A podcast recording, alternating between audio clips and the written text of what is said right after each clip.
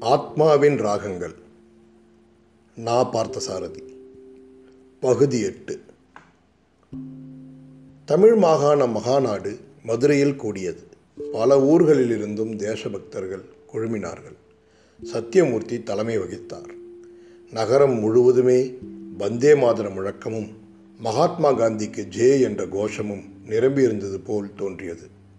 ஊர்வலமும் மிக பிரமாதமாக நடைபெற்றது. ராஜாராமனுடைய முயற்சியால் ஏராளமான இளைஞர்கள் ஊர்வலத்தில் கலந்து கொண்டார்கள். சத்தியமூர்த்தியின் தலைமை பிரசங்கம் பாரதியாருடைய கவிதைகளின் சக்தியையும் ஆவேசத்தையும் வசனத்தில் கொண்டு வந்தார் போல அவ்வளவு ஆற்றல் வாய்ந்ததாக அமைந்தது. மகாநாட்டின் முடிவில் தமிழ்நாடு காங்கிரஸ் கமிட்டியின் தலைவர் தேர்தலும் நடைபெற்றது. சக்கரவர்த்தி ராஜகோபாலாச்சாரியார் சத்தியமூர்த்தி சர்தார் வேதரத்னம் பிள்ளை திருவண்ணாமலை அண்ணாமலை பிள்ளை ஆகியவர்களுடைய பெயர்கள் பிரேரபிக்கப்பட்டன ஆயினும் பின்னால் ஒரு சமரசம் ஏற்பட்டது. ராஜகோபாலாச்சாரியார் தலைவராகவும் சத்தியமூர்த்தி துணைத் தலைவராகவும் தேர்ந்தெடுக்கப்பட்டார்கள். சர்தாரும் அண்ணாமலை பிள்ளையும் வாபஸ் வாங்கி கொண்டார்கள். தேசத்தொண்டர் காமராஜ் நாடார் முதல் தடவையாக காரிய கமிட்டிக்கும் அகில இந்திய காங்கிரஸ் கமிட்டிக்கும் அங்கத்தினராக தேர்ந்தெடுக்கப்பட்டார். டாக்டர் டி எஸ் எஸ் ராஜனும் பக்தவச்சலமும் காரியதரிசிகளாயினர். மகாநாடு முடிந்தபின் கமிட்டி அலுவலகம் கல்யாணம் நடந்த வீடு போல் இருந்தது. அப்புறம் இரண்டொரு நாளைக்கு அங்கே வேலைகள் இருந்தன. முத்திருளப்பன் குருசாமி எல்லோருமே கமிட்டி அலுவலகத்துக்குத்தான் வந்து போய் கொண்டிருந்தார்கள். வாசகசாலையை கவனிப்பதற்கு பத்தர் மட்டும்தான் இருந்தார். மகாநாடு முடிந்த மூன்றாம் நாள் அதிகாலையில் ராஜாராமன் வாசகசாலைக்கு போய் பத்தரிடம் சாவியை வாங்கி மாடியை திறந்தபோது மாடி அறையில் கோயில் கர்ப்பகிரகத்தின் வாசனை கமகமத்தது. தினசரி தவறாமல் அங்கிருந்த படங்களுக்கு மல்லிகை சரம் போட்டு ஊதுவத்தி கொளுத்தி வைக்கப்பட்டிருக்க வேண்டும் என்பதை அவன் சுலபமாக உணர முடிந்தது. பின்பக்கத்து மாடி அறையில் அப்போதுதான் மதுரம் வீணை சாதகம் செய்ய தொடங்கியிருந்தாள். அதைத் தொடர்ந்து தெளியலேது ராமா பக்தி மார்க்கமு என்று அவள் உருகி உருகி பாடிய குரலையும் அவன் கேட்டான். அப்போது பத்தர் மேலே படியேறி வந்து அவனிடம் ஏதோ சொல்ல விரும்பினார் போல தயங்கி தயங்கி நின்றார். என்ன பத்தரே ஏதோ சொல்ல வந்தீங்க போல தெரியுதே. ஒன்றுமில்ல அடிக்கடி சொன்னாலும் நீங்கள் கோச்சிப்பீங்களேன்னு பயமாக இருக்கு தம்பி. அது மேலே உங்களுக்கு கோபம் இல்லைன்னு சொல்லி ஒரு மாதிரி சமாதானப்படுத்தி வச்சுருக்கேன். மறுபடியும் ஏதாவது கோபமாக பேசி சங்கடப்படுத்துதாடிங்கன்னு சொல்லிட்டு போகலான்னு வந்தேன். சரி சரி போ. சதா உமக்கு இதே கவலை தான் போல் இருக்கே ராஜாராமன் பத்தரை நோக்கி புன்முறுவல் பூத்தான். அவன் முகத்தில் புன்முறுவலை பார்த்து அவருக்கு ஆறுதலாய் இருந்தது அவர் கீழே படியிறங்கி போனார். அந்த ஐந்தாறு நாட்களாக படிக்காத பத்திரிகைகள் புத்தகங்களை எடுத்து வரிசைப்படுத்த தொடங்கினான் அவன். பழைய நவஜீவன் யங்கிந்தியா தொகுப்பு வால்யூம்களை யாரோ மேஜையில் எடுத்து வைத்திருப்பதைக் கண்டு ஒரு கணம் அதை அலமாரியிலிருந்து யார் வெளியே எடுத்திருக்கக்கூடும் என்று யோசித்தான். மதுரம் எடுத்திருப்பாளோ என்று சந்தேகமாயிருந்தது. அது சாத்தியமில்லை என்றும் தோன்றியது. அப்புறம் பத்தரை விசாரித்து கொள்ளலாம் என்று நினைத்துக்கொண்டே அவற்றை அவன் உள்ளே எடுத்து வைத்தபோது அளவாக தாளமிடுவது போல் கால் கொலுசுகளின் சலங்கை பரல்கள் ஒலிக்க யாரோ படி இறங்கும் ஒலி கேட்டு திரும்பினான். மதுரம் காப்பியோடு வந்து கொண்டிருந்தாள். அவளுடைய உடலில் அவன் சிட்டம் கொண்டு போய் போட்டு வாங்கி கொண்டு வந்தளித்த அந்த கதர்ப்புடவை அலங்கரித்திருந்தது. பட்டுப்புடவையும் நகைகளும் வைர முக்குத்தியுமாக இருக்கும்போதும் அவள் அழகு அவனை வசீகரித்தது. கதர்ப்புடவையுடன் வரும்போது அந்த எளிமையிலும் அவள் வசீகரமாயிருந்தாள். இதிலிருந்து அலங்காரம் அவளுக்கு வசீகரத்தை உண்டாக்குகிறதா? அல்லது அலங்காரத்துக்கே அவள்தான் வசீகரத்தை உண்டாக்குகிறாளா என்று பிரித்து புரிந்து கொள்ள முடியாமல் இருந்தது. அதுவும் நாலைந்து நாட்களுக்கு மேல் அவளை பார்க்காமல் இருந்துவிட்டு இப்போது திடீரென்று பார்த்தபோது அந்த வசீகரம் இயல்பை விட சிறிது அதிகமாகி தெருவது போல் உணர்ந்தான் அவன். ஒன்றும் பேசாமல் காப்பியை மேஜை மேல் வைத்துவிட்டு எதிரே இருக்கும் ஒரு சிலையை வணங்குவது போல் அவனை நோக்கி கைகூப்பினாள் மதுரம். அவள் கண்கள் நேருக்கு நேர் அவன் முகத்தை ஏறிட்டு பார்க்க தயங்கின. எதிரே இருப்பது மனிதன்தான் மதுரம். ஒரு சிலையை கை கூப்புவது போல் கூப்பி வணங்குகிறாயே. என்ன செய்யறது? மனிதர்களே சமயா சமயங்களில் சிலையைப் போல் ஆகிவிடுகிறார்களே. யாரை குற்றம் சாட்டுகிறாய்? யார் குற்றமாக எடுத்துக்கிறாங்களோ அவங்கள தான் சொல்கிறேன்னு வச்சுக்கோங்களேன். சிலைக்காவது உடம்பு மட்டும்தான் கல்லாக இருக்குது சிலையை போலாயிடுற மனுஷாளுக்கோ மனசும் கல்லாக போயிடுறது.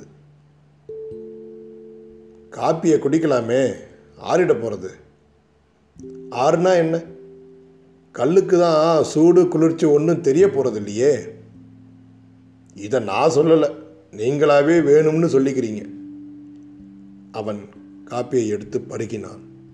பருகிவிட்டு ஒன்றுமே சொல்லாமல் சில வினாடிகள் அவள் முகத்தையே உற்று பார்த்தான். அவன் பார்வை பொறுக்காமல் அவள் தலை குனிந்தாள் இதழ்களில் நாணமும் நகையும் தோன்றின. அதுவரை நிலவிய கடுமை பூட்டுடைந்து அவள் மெல்ல இலகினாள். கண்களிலும் மாதுளை இதழ்களிலும் சிரிப்பின் சாயல் வந்து சேர்ந்தது. கதர் புடவையை கட்டி கொண்டு வந்திருக்க போல் இருக்கே. இன்னைக்கு ரெண்டாவது தடவையாக கட்டியிருக்கேன். அன்னைக்கே கட்டிண்டாச்சு. நீங்கள் பார்க்கலையா? என்னைக்கு? சத்தியமூர்த்தி தலைமை பிரசங்கம் பண்ணுற அன்னைக்கு இந்த புடவையை கட்டிண்டு மகாநாட்டு பந்தலுக்கு நானும் வந்திருந்தேன். அப்படியா? எனக்கு தெரியவே தெரியாதே மதுரம். உங்களுக்கு ஏன் தெரிய போகிறது சிதம்பர பாரதியோட ஏதோ பேசிக்கொண்டு நீங்கள் கூட அந்த பக்கமாக வந்தீங்களே. வந்திருப்பேன். ஆனால் நீ இருந்ததை நான் சத்தியமாக பார்க்கல மதுரம். இந்த அஞ்சாறு நாளாக எப்படி பொழுது போச்சு? நிறைய ராட்டு நூட்டுறேன் ராமா உன்னை பக்தி செய்கிற மார்க்கம் தெரியலையேன்னு கதறி கதறி பாடினேன். வீணை வாசித்தேன் இதையெல்லாம் செய்ய முடியாதப்ப நிறைய அழுதேன். யாரை நினச்சி?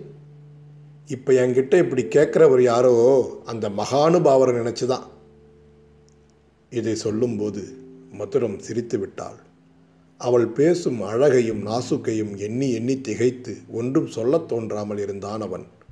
மத்தியானம் வெளியில் எங்கும் சாப்பிடப் போய்விடக்கூடாது என்றும் அங்கேயே சாப்பிட வேண்டும் என்றும் வற்புறுத்தி சொல்லிவிட்டு போனாள் மதுரம். மாகாண காங்கிரஸ் மகாநாட்டிற்கு பிரகதீஸ்வரன் மதுரை வந்து போவார் என்று எதிர்பார்த்திருந்தான். அவர் வரவில்லை. ஏன் வர முடியவில்லை என்பது பற்றி கடிதமாவது எழுதுவார் என்று எண்ணியிருந்ததற்கு மாறாக கடிதமும் அவரிடமிருந்து வராமல் போகவே தானே அவருக்கு இன்னொரு கடிதம் எழுதினால் என்ன என்று தோன்றியது. மகாநாடு பிரமாதமாக நடந்ததை பற்றியும் அவர் வராததால் தனக்கு ஏற்பட்ட வருத்தத்தை பற்றியும் விவரித்து கடிதம் எழுதினான் அவன். அதற்கு பின் ஒரு அரை மணி நேரம் ஒரு வாரமாக விட்டு போயிருந்த டைரி குறிப்புகளை ஞாபகப்படுத்தி எழுதினான். பகல் உணவுக்கு பின் சிறிது நேரம் படித்து கொண்டிருந்து விட்டு அவன் மேலூருக்கு புறப்பட்டான். முதலில் திருவாதவூர் போய் நிலத்தையும் குத்தகைக்காரனையும் பார்த்துவிட்டு அப்புறம் மேலூர் போக வேண்டும் என்று நினைத்திருந்தான் அவன். ஒருவேளை திரும்புவதற்கு நேரமாகிவிட்டால் இரவு மேலூரிலேயே தங்கிவிட வேண்டியிருக்கும் என்று தோன்றியது. நினைத்தது போல் திருவாத ஊரிலேயே அதிக நேரமாகிவிட்டது. குத்தகைக்காரன் பேச்சுவாக்கில் ஒரு யோசனையை ராஜாராமன் காதில் போட்டு வைத்தான். மல்லாலப்பட்டி அம்பலக்காரர் ஒருத்தர் இந்த நிலம் மேலூர் வீடு எல்லாத்தையும் மொத்தமாக ஒரு விலை பேசி கொடுக்குற நோக்கம் உண்டுமான்னு கேட்க சொன்னார். நீங்களோ பொழுது விடிஞ்சால் ஜெயிலுக்கு போகிறதும் வாரதும் மறுபடி ஜெயிலுக்கு போகிறதுமா இருக்கீங்க. பெரியம்மா இருந்தவரை சரிதான். இனிமே இதெல்லாம் நீங்கள் எங்கே கட்டி காக்க முடிய போகுது? மேலூர் புறப்பட்டு வரும்போது ராஜாராமனுக்கே இப்படி அரைகுறையாக மனத்தில் ஓர் எண்ணம் இருந்தது. இப்போது குத்தகை காரணம் அதே யோசனையை சொல்லவே. என்ன நிலம் வீடு வாசல் வேண்டி கிடக்கு? எல்லாத்தையும் கொடுத்துட்டா என்ன? என்று தோன்றியது. உடனே அது சம்பந்தமாக குத்தகைக்காரனிடம் மேலும் அக்கறையோடு விசாரித்தான் ராஜாராமன். வல்லாளப்பட்டிக்காரரு என்ன விலைக்கு மதிப்பு போடுறாரு? அதெல்லாம் நான் பேசிக்கிடலைங்க. வேணா இன்னைக்கு ராத்திரி பார்த்து பேசலாம். ரெண்டு நாளாக அவர் மேலூரில் தான் தங்கியிருக்காரு.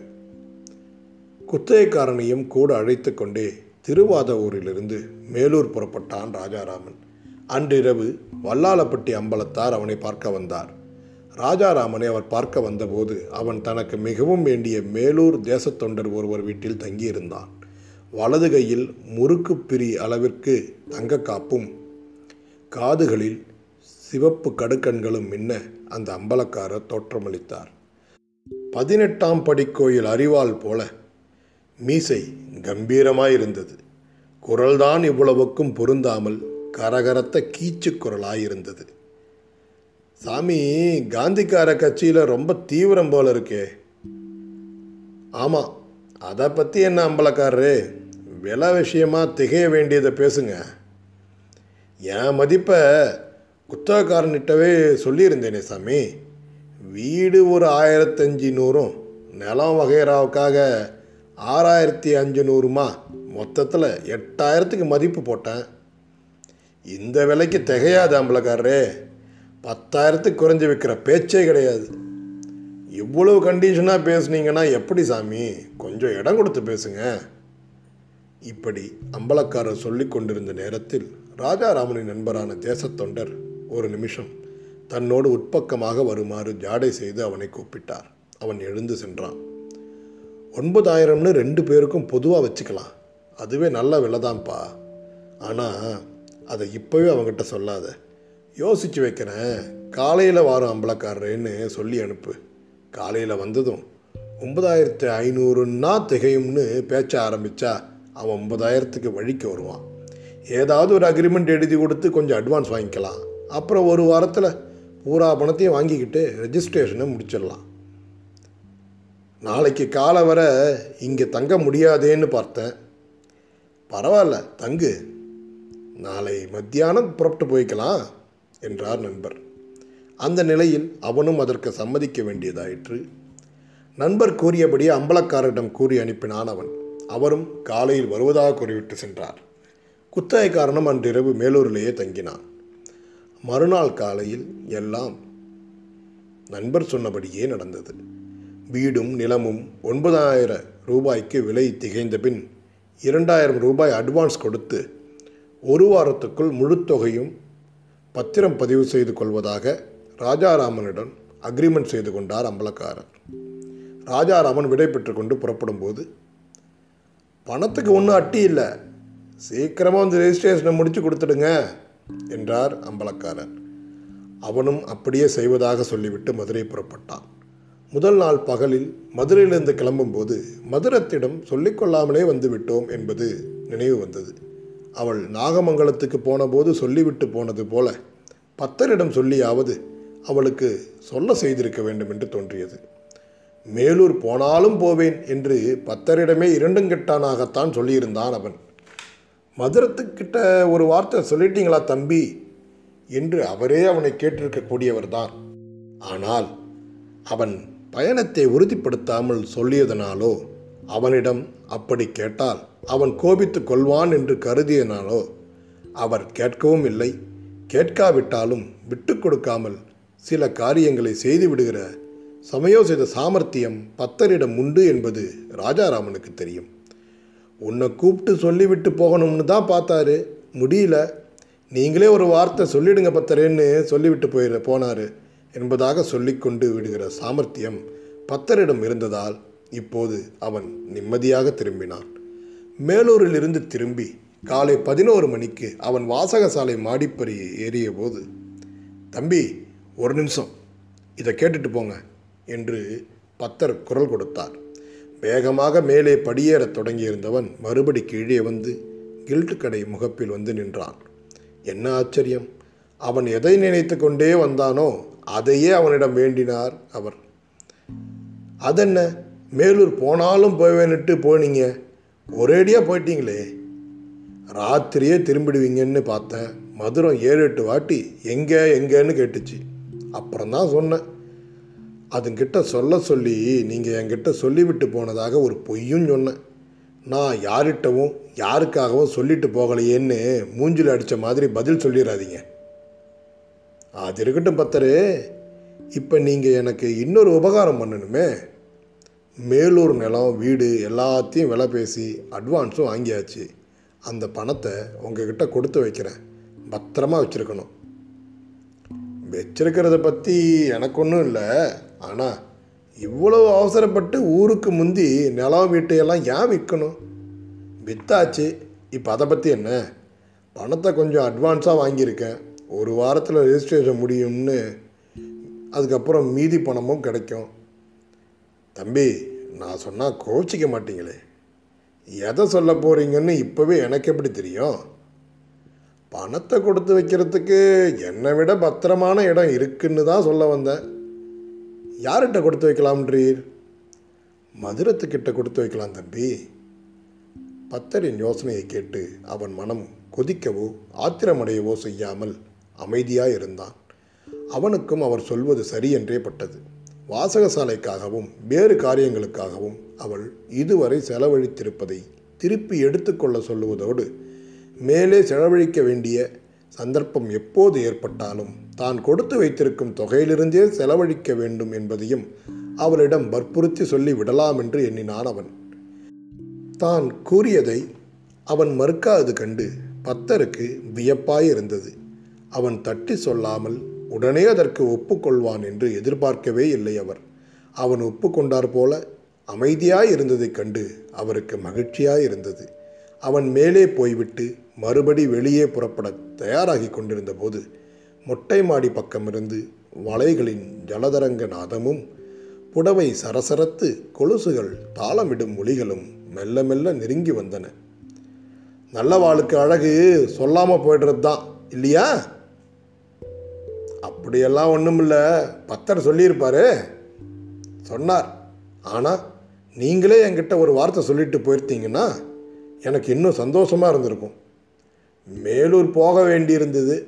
திடீர்னு நினச்சோன்னே உடனே அவசரமாக புறப்பட வேண்டியதாயிடுச்சு. பரவாயில்லை. இப்போ கொஞ்சம் நாழிகை இருங்கோ. சாப்பாடு கொண்டு வரேன் சாப்பிட்டு அப்புறம் வெளியே போகலாம். சரி. இன்னொரு காரியம் மதுரம். என்ன? சொல்லுங்க. மேலூர் நிலத்தையும் வீட்டையும் விலை பேசி அட்வான்ஸ் வாங்கியிருப்பதையும் அந்த பணத்தை அவளிடம் கொடுத்து வைக்கப் போவது பற்றியும் சொல்லிவிட்டு அதில் அவளுக்கு சேர வேண்டிய பழைய கடன் தொகையை எடுத்துக்கொள்வதோடு புதிதாக ஏதேனும் வாசகசாலைக்கோ தனக்கோ செலவழிக்க வேண்டியிருந்தாலும் அதிலிருந்தே செலவழிக்க வேண்டும் என்று அவன் நிபந்தனைகள் போட்டபோது அவனுடைய அந்த நிபந்தனைகளை கேட்டு அவளுக்கு கோபமே வந்துவிட்டது. நீங்கள் அடிக்கடி இப்படி பேசுறது உங்களுக்கே நல்லா இருந்தால் சரிதான். திடீர் திடீர்னு ரூபாயானா பைசா பார்த்து கணக்கு வழக்கு பேச ஆரம்பிச்சிடுறீங்க. நான் கணக்கு வழக்கு பார்த்து இதெல்லாம் செய்யலை. ஒரு பிரியத்தில் செஞ்சதையும் செய்ய போகிறதையும் கணக்கு வழக்கு பேசி அவமானப்படுத்தாதீங்க. நீங்கள் பணத்தை என்கிட்ட கொடுத்து வைக்கிறேன்னு சொல்கிறத கேட்டு நான் ரொம்ப சந்தோஷப்படுறேன். ஆனால் என்னை ஏன் அந்நியமாகவும் வேற்றுமையாகவும் நினச்சி கணக்கு வழக்கு பார்க்குறீங்கன்னு தான் புரியல.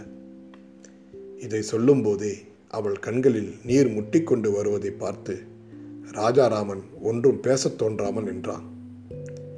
மதுரத்தின் மனம் அனிச்சம்பூவை காட்டிலும் மென்மையாகவும் உணர்வுகள் அசுனப் பறவையைக் காட்டிலும் இங்கிதமாகவும் இருப்பது அவனுக்கு புரிந்தது. அழுத்தி மோந்து பார்த்தாலே வாடிவிடும் அனிச்சம்பூவும் அபஸ்வரத்தை கேட்டால் கீழே விழுந்து துடிதுடித்து மரண அவஸ்தைப்படும் அசுனப்பறவையும் தான் அவளை எண்ணும்போது அவனுக்கு ஞாபகம் வந்தன. ஒன்றும் பேசாமல் மேலூரில் அட்வான்ஸ் வாங்கி கொண்டு வந்திருந்த ரூபாய் நோட்டுகளை எடுத்து அவரிடம் கொடுத்தான். மதுரம் அதை இரண்டு கைகளாலும் அவனிடமிருந்து வாங்கி கண்களில் ஊற்றி கொண்டாள். இப்போ அப்படி என்ன பெரிய பணமுட வந்து விட்டது உங்களுக்கு? எதற்காக திடீரென்று சொல்லாமல் ஓடிப்போய் நிலத்தையும் வீட்டையும் விற்கிறதுக்கு ஏற்பாடு பண்ணிட்டு வரணும்? அதுக்காகன்னு நான் போகலை. போன இடத்துல முடிவானது தான். அப்படி முடிவு பண்ண இப்போ என்ன அவசரம் வந்ததுன்னு தான் கேட்குறேன் நான். என்ன ஒரு வார்த்தை கேட்டிருந்தீங்கன்னா நான் விட்டுருக்க மாட்டேன். ஆத்மாவோடு ஆத்மாவாக கலந்து உறவு கொண்டு விட்டவளைப் போல இவ்வளவு ஒட்டுதலாக அவளால் எப்படி பேச முடிகிறதென்று மனத்துக்குள் வியந்தான் ராஜாராமன். ஆனால் அவள் அப்படி பேசியது அவனுக்கு மிகவும் இதமாக இருந்தது. தொடர்ந்து சில நாட்களாக ராட்டு நூற்கவும் படிக்கவும் எண்ணினான் அவன். எனவே நாலைந்து நாட்கள் தொடர்ந்து அவன் வேறெங்கும் வெளியே சுற்றவில்லை. வாசகசாலையிலேயே தங்கி புத்தகங்கள் படித்தான். மதுரத்தின் அன்பும் பிரியமும் நிறைந்த உபசரிப்பு அவனை சொர்க்க பூமிக்கு கொண்டு போயிற்றெனவே சொல்ல வேண்டும். அந்த அன்புமயமான நாட்களில் ஒரு நாள் மாலை தன் தாய் கோயிலுக்கு போயிருந்தபோது அங்கேயே வீணையை எடுத்துக்கொண்டு வந்து வைத்து அவனுக்காக ஒரு மணி நேரம் வீணை வாசித்தாள் மதுரம் அந்த இசை வெள்ளத்தில் அவன் மனம் பாகாய் உருகியது. எதிரே சரஸ்வதி தேவியே ஒரு வசீகரவதியாகி வந்தமர்ந்து வீணை வாசித்துக் கொண்டிருப்பது போல் அவனுக்கு காட்சியளித்தாள் அவள். மறுபடி வீடு நில விற்பனை ரெஜிஸ்ட்ரேஷனுக்காக அவன் மேலூர் புறப்படுவதற்கு இருந்த தினத்துக்கு முந்திய தினத்தன்று காலையில் பிருகதீஸ்வரனின் பதில் கடிதம் அவனுக்கு கிடைத்தது. வருட ஆரம்பத்தில் மோத்திலால் நேரு மரணமடைந்த செய்தி தன் மனத்தை பெரிதும் பாதித்திருப்பதாக எழுதியிருந்தார் அவர். தானும் தன் மனைவியுமாக புதுக்கோட்டை சீமையில் ஊர் ஊராக சென்று கதர் விற்பனைக்கும் சுதேசி இயக்கத்திற்கும் முடிந்தவரை பாடுபட்டு வருவதாகவும் மாகாண மாநாட்டின் போது மதுரை வர முடியாவிட்டாலும் முடிந்தபோது அவசியம் மதுரை வருவதாகவும் கடிதத்தில் விவரித்து எழுதியிருந்தார் அவர். அந்த கடிதத்தை அவன் பிரித்து படித்து கொண்டிருந்த போது மதுரம் வந்ததால் அதை அவளிடமும் படிக்க கொடுத்தான் அவன் பிரகதீஸ்வரனின் கடிதத்தை படித்துவிட்டு அவரை பற்றி ஆர்வமாக விசாரித்தாள்.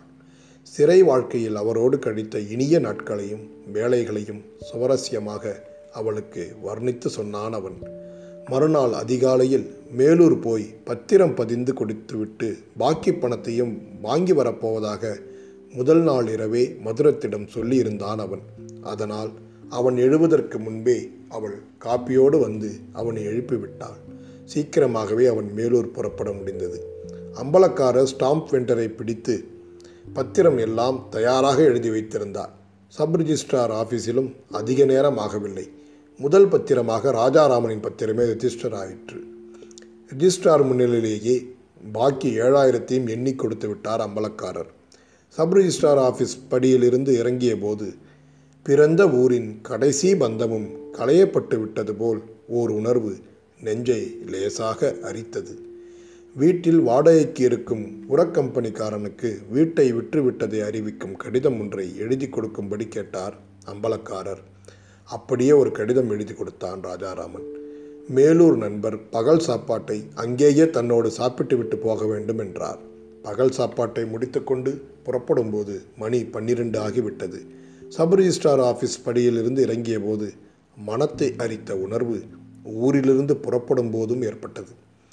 மேலூர் வீட்டு பரணியில் மதுரையிலிருந்து ஒழித்து கொண்டு போய் போட்டிருந்த பண்டம் பாடிகளை மீண்டும் மதுரைக்கு கொண்டு வர நண்பர் பொறுப்பெடுத்து கொண்டார். மாலையில் அவன் மதுரை திரும்பியதும் நேரே வாசகசாலைக்கு திரும்பி மதுரத்திடம் பணத்தை சேர்த்துவிட எண்ணினான். அவன் வாசகசாலைக்கு வந்தபோது பின்பக்கத்து மாடியில் வீணை வாசித்து கொண்டிருப்பது கேட்டது. சரி அவள் வீணை வாசித்து முடிந்துவிட்டு வருகிற வரை சர்க்காவில் நூற்கலாம் என்று உட்கார்ந்தான் அவன். முதலில் எடுத்த பஞ்சு பட்டையை முடித்துவிட்டு இரண்டாவது பட்டையை எடுத்தபோது பத்தர் மேலே வந்தார் என்ன ரிஜிஸ்ட்ரேஷன் முடிஞ்சதா தம்பி? பாக்கி பணம்லாம் வாங்கியாச்சா? எல்லாம் முடிஞ்சது பத்தரே. மருது மதுரத்துக்கிட்ட பணத்தை கொடுக்கணும். அது வீணை வாசிச்சுக்கிட்டு இருக்கு போல் இருக்குது தொந்தரவு பண்ண வேணாம் தானாக வாசித்து முடிச்சுட்டு வரட்டும்னு சர்க்காவை எடுத்து வச்சுக்கிட்டு உட்காந்தேன் அது இப்போ வந்துடுங்க தம்பி. திடீர்னு எதிர்பாராமல் ஜமீன்தார் யாரோ அவர் சிநேகிதனா ஒரு வெள்ளைக்காரனையும் கூப்பிட்டுக்கிட்டு வீணை கேட்கணும்னு வந்து உட்காந்துட்டாரு மத்தியானம் வரை நீங்கள் வந்தாச்சா வந்தாச்சான்னு கால் நாழிகைக்கு ஒரு தரம் கேட்ட வண்ணமாக இருந்துச்சு. பன்னிரெண்டு மணிக்கு முத்திரலப்பம் வந்தார். அவர்கிட்ட கூட நீங்கள் மேலூருக்கு போனதை பற்றி தான் பேசிகிட்டு இருந்தது. அப்புறம் நாகமங்கலத்தார் வந்ததும் நான் நீர் முத்திரலப்பன் எல்லாருமே மறந்து போயிட்டோமாக்கும். சேச்சே அப்படியெல்லாம் பேசப்படாது. ஜமீன்தார் பேரை எடுத்தாலே உங்களுக்கு உடனே மதுரத்து மேலே கோபம் வந்துடுது. அது என்ன செய்யும்? பாவம். ஜமீன்தாருக்கு முன்னாடி வீணை வாசித்தாலும் உங்கள் ஞாபகத்தில் தான் தம்பி அது வாசிக்குது. அது நீங்களாவது புரிஞ்சுக்கணும். நான் புரிஞ்சுக்கலைன்னு சொல்லலையே இப்போ.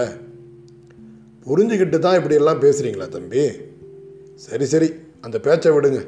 நான் கொஞ்சம் கோயில் வர போயிட்டு வரேன் என்று சர்க்காவை ஓரமாக வைத்துவிட்டு கீழே இறங்கி கோயிலுக்கு புறப்பட்டான் ராஜாராமன். மீண்டும் அவன் திரும்பி வந்தபோது இரவு ஏழு மணிக்கு மேலாகிவிட்டது. அவன் மாடிக்கு போனபோது பத்தர் உட்புறம் நாற்காலியிலும் மதுரம் மொட்டை மாடியிலிருந்து உள்ளே வரும் முதற்படியிலுமாக உட்கார்ந்து இருவருமாக ஏதோ பேசிக்கொண்டிருந்தார்கள். உள்ளே வரும் அவனை பார்த்ததும் மத்தரும் பவ்யமாக எழுந்து நின்றாள்.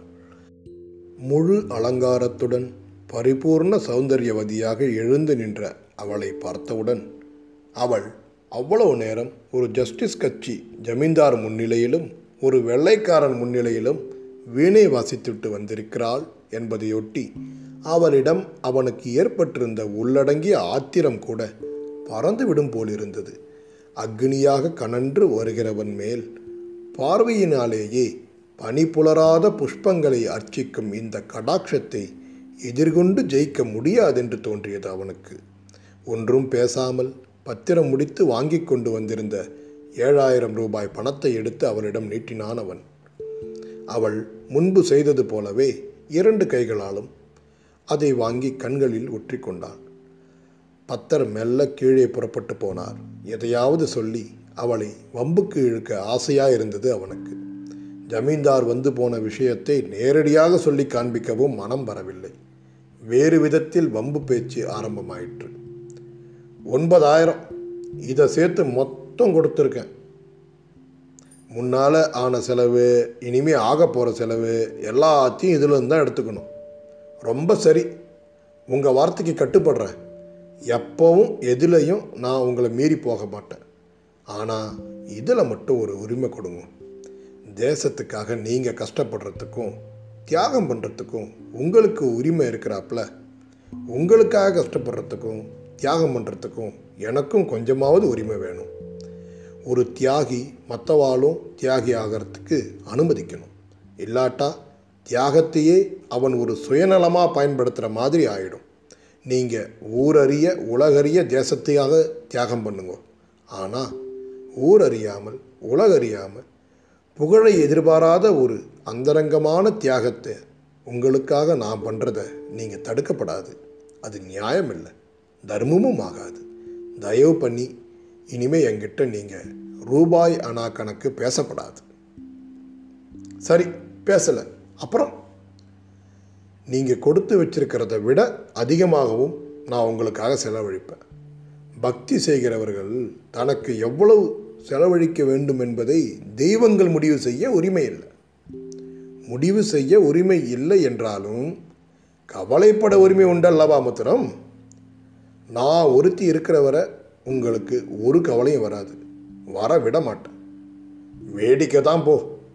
பக்தர்களின் கவலையை போக்கும் தெய்வங்களை பற்றித்தான் இதுவரை கேள்விப்பட்டிருக்கிறேன். தெய்வங்களின் கவலைகளையே போக்க முடிந்த பக்தர்களை பற்றி இப்போது நீதான் சொல்கிறாய் முத்திரம். அவள் மறுமொழி கூறாமல் புன்னகை பூத்தாள்.